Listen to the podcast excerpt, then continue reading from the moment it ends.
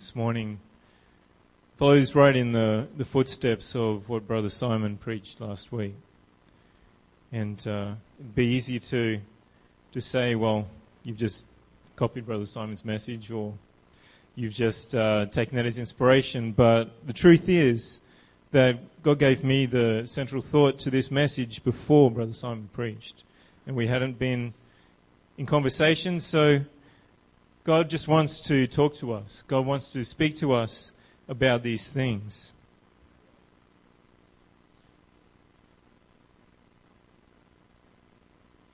The title of the message this morning is To Teach a Parent. To Teach a Parent.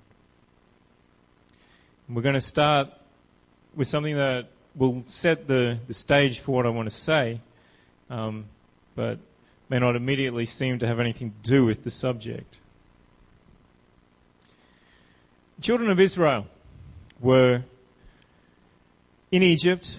Um, they'd been oppressed, they'd been cruelly treated, they uh, had been slaves at the hand of Pharaoh. But God brought them out of that land of Egypt. And God led them uh, through the wilderness and to a, a place called Kadesh Barnea. Now, Kadesh Barnea, um, Moses appointed 12 people from each of the 12 tribes of Israel to go and spy out the land and bring back a report. And they did that, and they came back, and 10 of the spies brought back an evil report saying, We can't take over the land, we can't do this, even with the power of God. And two brought a good report. And so God was fed up with Israel, with all of their whinging, all of their complaining, all of their rebellion and he wanted to wipe out Israel and start again with Moses. But Moses pleaded with God not to do it. And if I can get you all to turn to Numbers, and we'll start with chapter 14 and verse 17. So I'm just setting the stage this morning.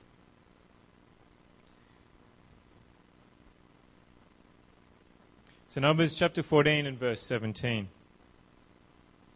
And this is Moses, the end of his, his pleading with God not to destroy all of Israel. And now I beseech thee, let the power of my Lord be great, according as thou hast spoken, saying, The Lord is long suffering and of great mercy, forgiving iniquity and transgression, and by no means clearing the guilty, visiting the iniquity of the fathers upon the children unto the third and fourth generation. Pardon, I beseech thee, the iniquity of this people according unto the greatness of thy mercy, and as thou hast forgiven this people from Egypt, even until now. And the Lord said, so this is God Himself, I have pardoned according to thy word. But as truly as I live, all the earth shall be filled with the glory of the Lord. Because all those men which have seen my glory and my miracles which I did in Egypt and in the wilderness, and have tempted me now these ten times, and have not hearkened to my voice, Surely they shall not see the land which I swear unto their fathers, neither shall any of them that provoked me see it. But my servant Caleb, because he had another spirit with him, and hath followed me fully, him will I bring into the land whereunto he went, and his seed shall possess it. So we have a picture here of Israel being rebellious, Israel tempting God, Israel just um, always complaining, winching, saying that, that God wasn't good enough. God wasn't able to bring them out. God was going to let them die in the desert. And then we read more about Caleb in Joshua 14 and verse 6. Then the children of Judah came unto Joshua in Gilgal. And this is after um, they've wandered for 40 years in the wilderness. This is after they've come back, and this is after they've started to conquer the land. Um, and all of the, the people um, who, who were there, all, all of the elders, all of the, the parents had, had, had died, uh, except for Caleb and Joshua. Then the children of Judah came unto Joshua in Gilgal, and Caleb, the son of Jephunneh the Kenizzite, said unto him, Thou knowest the thing that the Lord said unto Moses the man of God, concerning me and thee in Kadesh Barnea. Forty years old was I when Moses, the servant of the Lord, sent me from Kadesh Barnea to espy out the land, and I brought him word again as it was in mine heart. Nevertheless, my brethren that went up with me made the heart of the people melt, but I wholly followed the Lord my God. And Moses sware on that day, saying, Surely the land whereon thy feet have trodden shall be thine inheritance and thy children's for ever, because thou hast wholly followed the Lord my God. And now behold, the Lord hath kept me alive, as he said, these forty and five years, even since the Lord spake this word unto Moses, while the children of Israel wandered in the wilderness. And lo, and now lo, I am this day fourscore and five years old. 85 years old. And yet I am as strong this day as I was in the day that Moses sent me. As my strength was then, even so is my strength now, for war both to go out and to come in. Now therefore give me this mountain whereof the Lord spoke in that day.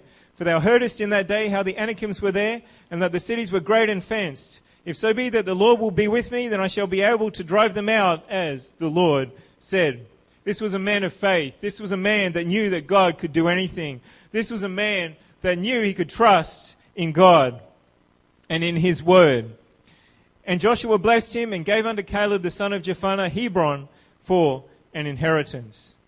Hebron therefore became the inheritance of, God, of Caleb the son of Jephunneh the Kenizzite unto this day because that he fo- wholly followed the Lord God of Israel. There was nothing half-hearted. There was nothing wishy-washy about Caleb and his, his following of God and his belief in God and his trusting in the God of Israel. Now we all know about Caleb and his great deeds. They're quite well known. They're preached on quite often how he steadfastly stood his ground and refused to give an evil report of the land, and his faith, and how he believed in God. But how much do we know about Othniel, Caleb's nephew? In Joshua 15:13, it says, "And unto Caleb the son of Jephunneh, he, he I'm talking about Joshua, gave a, a part among the children of Judah according to the commandment of the Lord to Joshua, even the city of Arba, the father of Anak, which city is Hebron." And Caleb drove thence the three sons of Anak, Sheshai and Ahiman and Talmai, the children of Anak. And he went up thence to the inhabitants of Debir, and the name of Debir before was Kirjath And Caleb said, He that smiteth Kirjath and taketh it to him will I give Achsah my daughter to wife.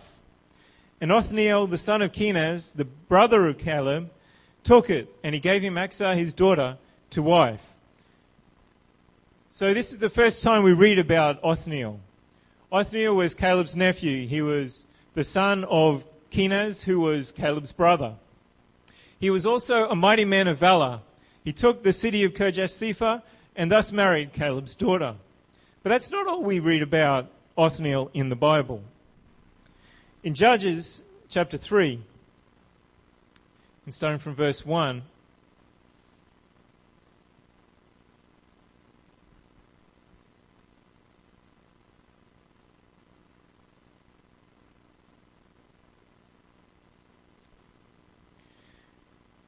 it starts talking about the nations that God left in the land. And uh, they, they had commandments to go and, and, uh, and basically um, kill everybody in the land or cause them to flee out of the land because this was the land that God had promised to his children Israel. So he gave them instructions not to, to leave people in the land, uh, not to leave nations because they would come in, um, they, they would marry the daughters, and they would uh, turn them away from God and to their idols. But in Judges 3:1 it says, Now these are the nations which the Lord left, to prove Israel by them, even as many of Israel has, had not known all the wars of Canaan. Only that the generations of the children of Israel might know, to teach them war, at the least such as before knew nothing thereof namely five lords of the Philistines and all of the Canaanites and the Sidonians and the Hivites that dwelt in Mount Lebanon from Mount Baal Hermon unto the entering in of Hamath. And they were to prove Israel by them to know whether they would hearken unto the commandments of the Lord, which he commanded their fathers by the hand of Moses. So God put in a testing and a trying and a proving of the children of Israel whether they would follow him or not. And the children of Israel dwelt among the Canaanites Hittites, and Amorites, and Perizzites, and Hivites, and Jebusites. And they took their daughters to be their wives, and gave their daughters to their sons, and served their gods. It's something that we see over and over again played out again and again and again. It's like deja vu over and over again. They just kept falling away from God. They kept falling into idol worship. They kept doing what God didn't want them to do. And the children of Israel did evil in the sight of the Lord, and forgot the Lord their God, and served Baalim and the groves. Therefore the anger was hot against Israel, and he sold them into the hand of Chushan Rishathaim, king of Mesopotamia. And the children of Israel served Chushan Rishathaim eight years. And when the children of Israel cried unto the Lord, the Lord raised up a deliverer to the children of Israel who delivered them, even Othniel, the son of Kenaz, Caleb's younger brother. And it says, And the Spirit of the Lord came upon him, and he judged Israel and went out to war. And the Lord delivered Chushan Rishathaim, king of Mesopotamia, into his hand, and his hand prevailed against Chushan Rishathaim. And the land had rest forty years, and Othniel, the son of Kenaz, died. And the children of Israel did evil again in the sight of the Lord. And the Lord strengthened Eglon, the king of Moab, against Israel because they had done evil in the sight of the Lord. So Othniel was also one of the judges of Israel and is named with mighty men like Samson that we read about in Judges. And Othniel gave Israel great victory over the king of Mesopotamia who had been oppressing Israel for eight whole years. No one stood up. No one was able to stand up at that time for those whole eight years. But then Israel cried out to God and God used Othniel to deliver them from that. So both Caleb and Othniel had a different spirit to all of those around them. They stood up when it counted. They were willing to do the work of God when it wasn't popular. Do you think that it is coincidence that these two close relatives were both receptive to God and able to be used of God during these times? Out of an untold number of families in Israel, that continually rebelled against God from father to son to grandson, do you think that it was just chance that these two men were among the most significant men of their time? I would submit to you that it is not chance or coincidence, but that there is a common factor that made all of the difference. Caleb's parents, Jephunneh and his wife, were the ones who instilled the fear of God and his ways into Caleb and into Kenaz, his brother. The fact that Jephunneh is even mentioned in the Bible is significant, but it also gives the information that he is a Kenazite. Now, a Kenazite is a descendant of Kenaz. But the only other Kenaz we read about in the Bible before Jephunneh is Kenaz, the son of Eliphaz, who was the son of Esau. Yes, that's the same Esau that we read about in the account of Jacob and Esau where Esau lost his birthright because of a bowl of lentil soup. However, Caleb is listed as being of the tribe of Judah. So it's not talking about that Kenaz, the grandson of Esau, because the children of Esau had their own land when the children of Israel came back from Egypt in Mount Seir, which God had allocated to them. So this Kenaz must have been both a descendant of Judah and an ancestor of Jephunneh. We don't have full lineages for everyone in the Bible. Um, we're talking about millions and millions of people in the children of Israel, so there would uh, need to be an awful lot more space for that to be possible. So God only gives specific people, uh, mentions specific people by name because of their importance. So this Kenaz, yes, must have been both a descendant of Judah and an ancestor of Jephunneh. And this Kenaz must have been a great man because both Jephunneh and also one of Caleb's sons, Elah, named a son after him. They both had sons of the name of Kenaz. After all, you don't normally name your children after the black sheep of your family. And if you do name your children after an ancestor of yours, it's always someone in your family that has done something great or someone who is greatly respected.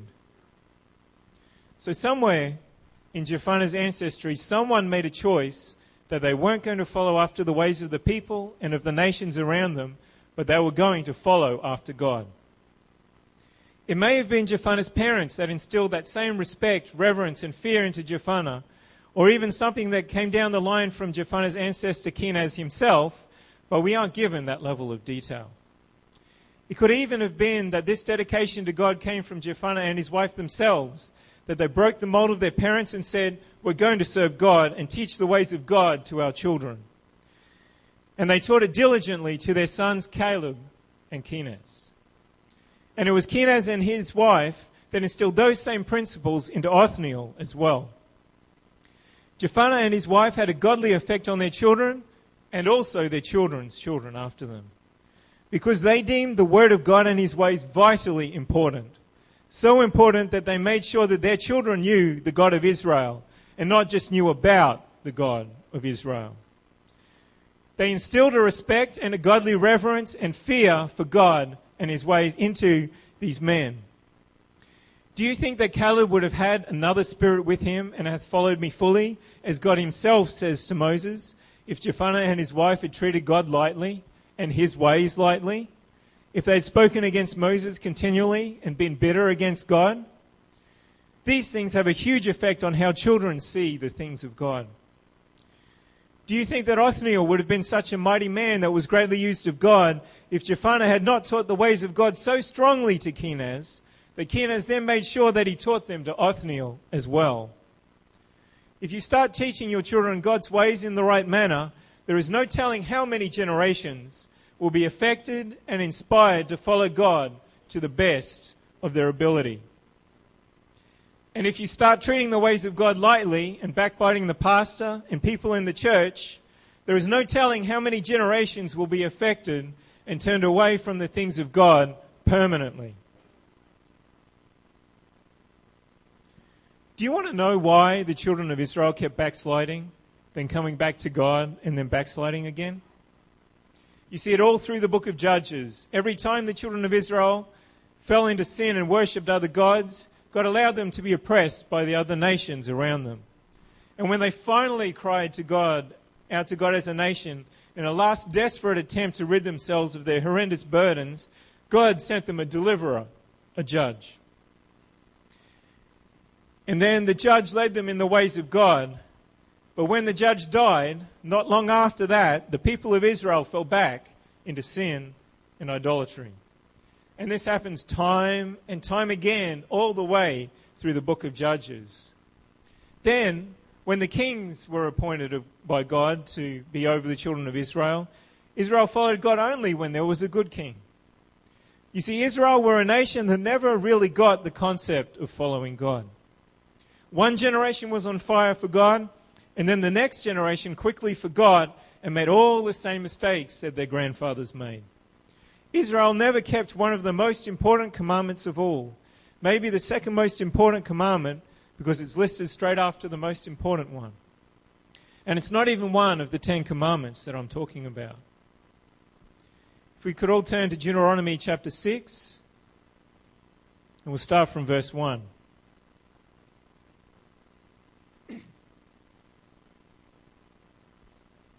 Deuteronomy chapter 6 and verse 1.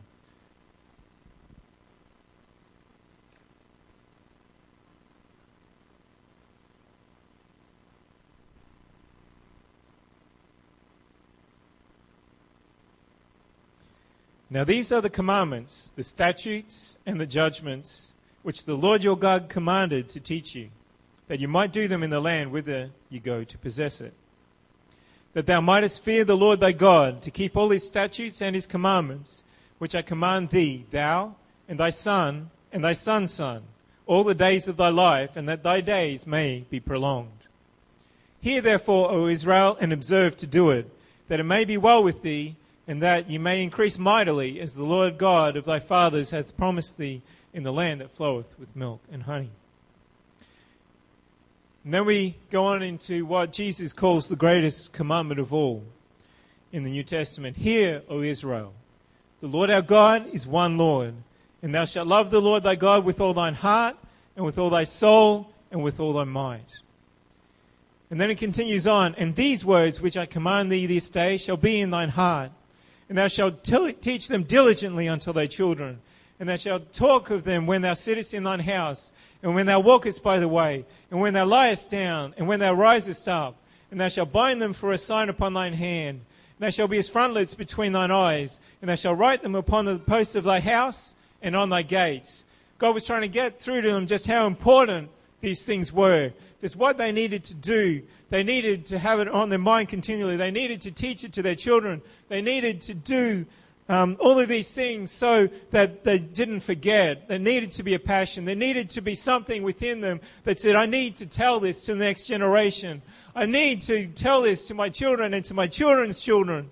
And then when we go on down further to Deuteronomy 6 and verse 20, and when thy son asketh thee in time to come, saying, What mean the testimonies and the statutes and the judgments which the Lord our God hath commanded you?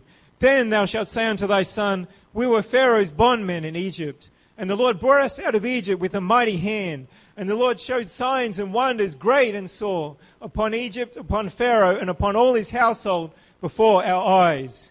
And he brought us out from thence that he might bring us in to give us the land which he sware unto our fathers. And the Lord commanded us to, all, to do all these statutes, to fear the Lord our God for a good always, that he might preserve us alive as it is at this day. And it shall be our righteousness if we observe to do all these commandments before the Lord our God as he hath commanded us. God wanted them when their son said, when the son says, you know, why do we do all of th- these things? Why do we do this so, so diligently? Why do we do this with, with such vigor, with such determination? And God wanted them to remember where they got, come from. God wanted them to remember everything that had happened in the past and how God had been awesome and mighty and powerful in their lives and delivered them and brought them through everything that had come in their way. But Israel never really got what these passages meant. I don't think that Israel ever really got what the greatest commandment meant either. Hear, O Israel, the Lord our God is one Lord, and thou shalt love the Lord thy God with all thine heart, and with all thy soul, and with all thy might. Because if they had really held on to this commandment, all of the other commandments would have fallen into place. Israel instead seems to have followed God when they actually did follow God with their heads only and not their hearts. They followed God by rote only without really believing what they were doing. They focused on the laws and commandments out of obedience and not with love, not with any any uh, understanding of just how great God was, of what He could do for them, of what He had done for them in their past. And this meant that they didn't follow the rest of the passage, which is both a commandment and a plea by God for them to teach their children the ways of God. It continues on down that passage and it goes into blessings and curses. Blessing if they would follow God and walk in His ways and, and, uh, and, and keep going on down the generations, and a curse if they would not do those things. And it goes into great detail in the blessings that God would give them, and great detail about the curses that God would place on them. Those that did follow this commandment did it out of a sense of duty only, and it was done half heartedly. Their children picked up on that and saw their attitudes to God, that their parents treated his ways lightly, without any passion and they picked up the same attitudes from their parents. So whenever any temptation came their way, or they saw others fall into sin and idolatry, they treated the ways of God with the same respect that their parents did. Their parents failed to pass on anything concrete as to why they should serve God and God alone.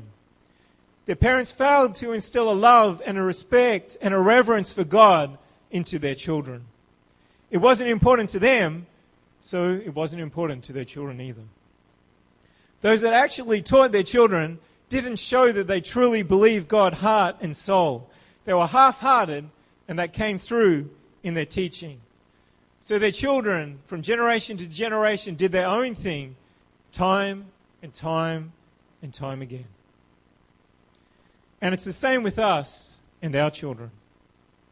As parents, those of us that are parents, we are responsible for bringing up our children in the way in which they should go.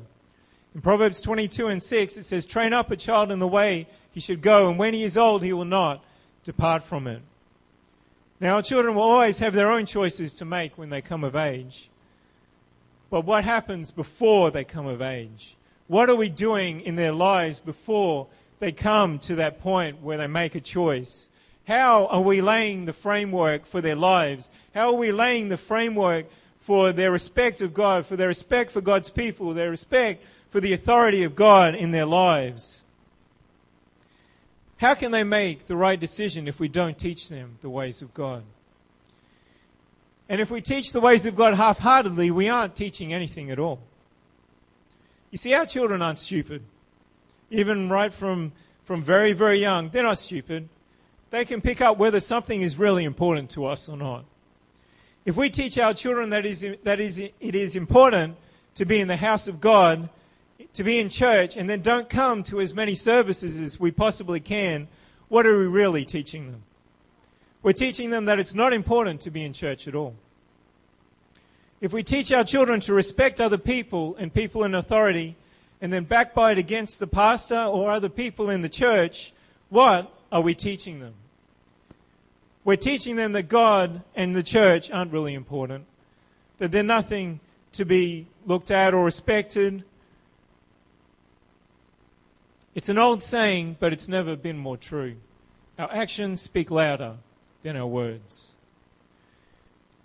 And to paraphrase what Brother Simon said last week in his message, we are one generation away from establishing a dynasty of service to God and one generation away from establishing a dynasty of indifference to God.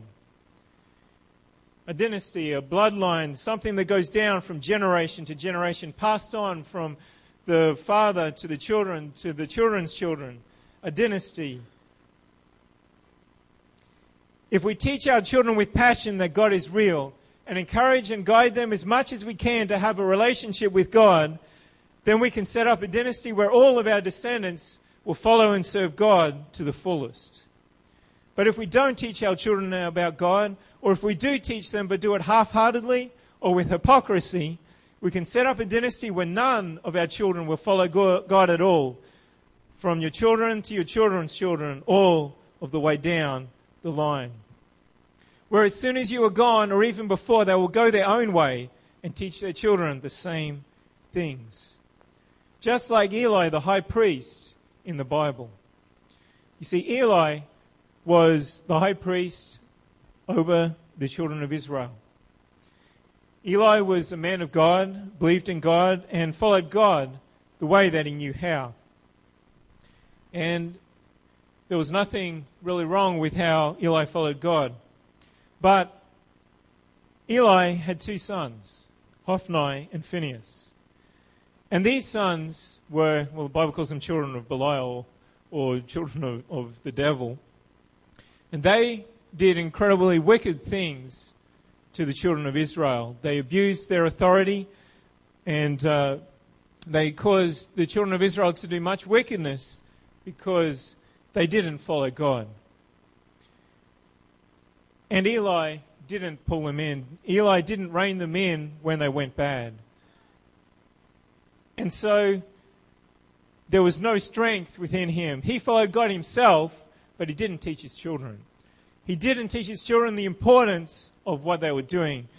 The, the only thing the Bible records of him saying is, is basically, basically um, um, chiding them just a little bit with the tongue.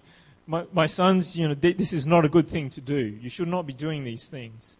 And he didn't teach his children before. He didn't make it. Um, he didn't make it. Impress it upon them. He didn't do it with such a passion that they would realize and know and respect and understand God and His judgments and what He was able to do in their lives and what He and, and just the respect and the reverence that they should have for God and for God's things. That wasn't instilled in them right from the word go. That wasn't instilled in them from a youth because they were just let to do their own things. They were let to do, left alone to do this wickedness.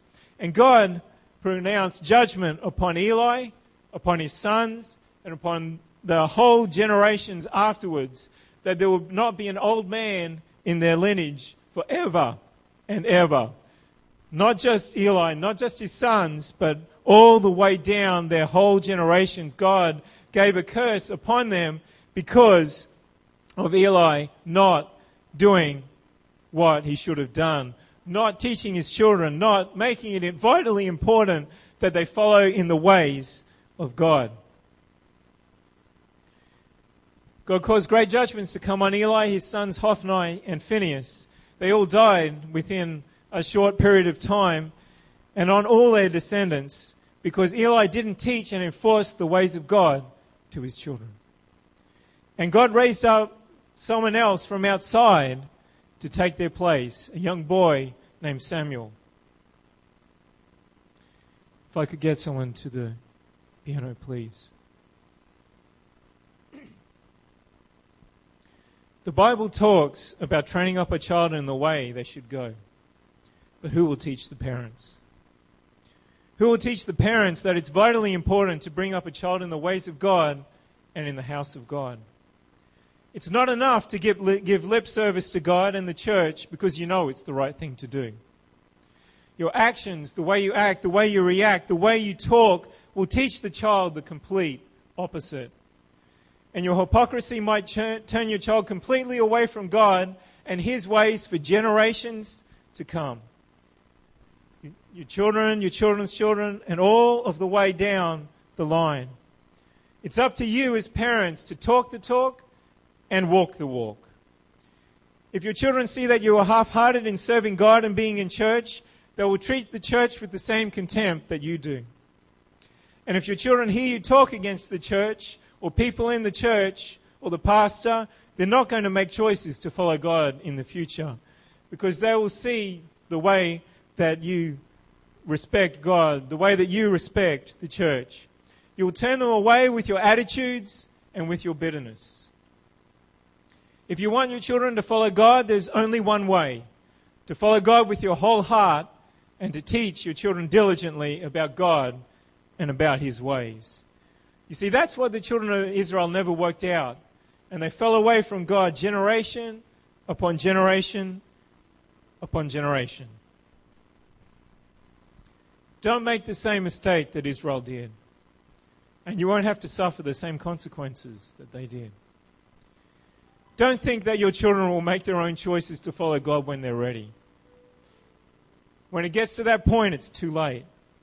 There are too many other voices calling to them from the world. And any little voice you might give to them at that time, or anything you might do half heartedly, will easily get drowned out. The world has such a strong pull on people, especially the youth of this world. You need to make a positive difference to your children in teaching them both about the ways of God and also the importance of following God. It needs to be something within you that would drive you to say, to teach to, to show just how important it is to follow God.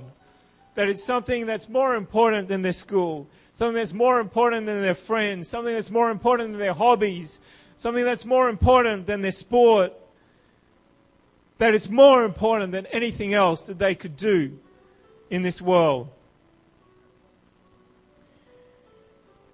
You need to make a positive difference to your children. You have to be set in your mind the world has its mind already set for all of its wickedness, for all of its supposed, supposedly bright lights. I invite you to the altar if you would like to make a stand as a parent, as a family. That this won't be the generation that falls away from God. But this will be the generation that serves God with their whole heart, with their whole mind, with their whole strength I invite you to come to commit your life and the lives of your children to God. Not half heartedly, but with passion, realizing that this is the most important thing that you could do for both you and for your children. I invite you to come. Please come. Please begin that dynasty of service to God and God alone. And there are those of you who haven't got a family yet, but it's too late to, to once you have children, once they've come along, and then decide, well, you know, I should really start following God. I should really start teaching my children now. You need to make a decision now.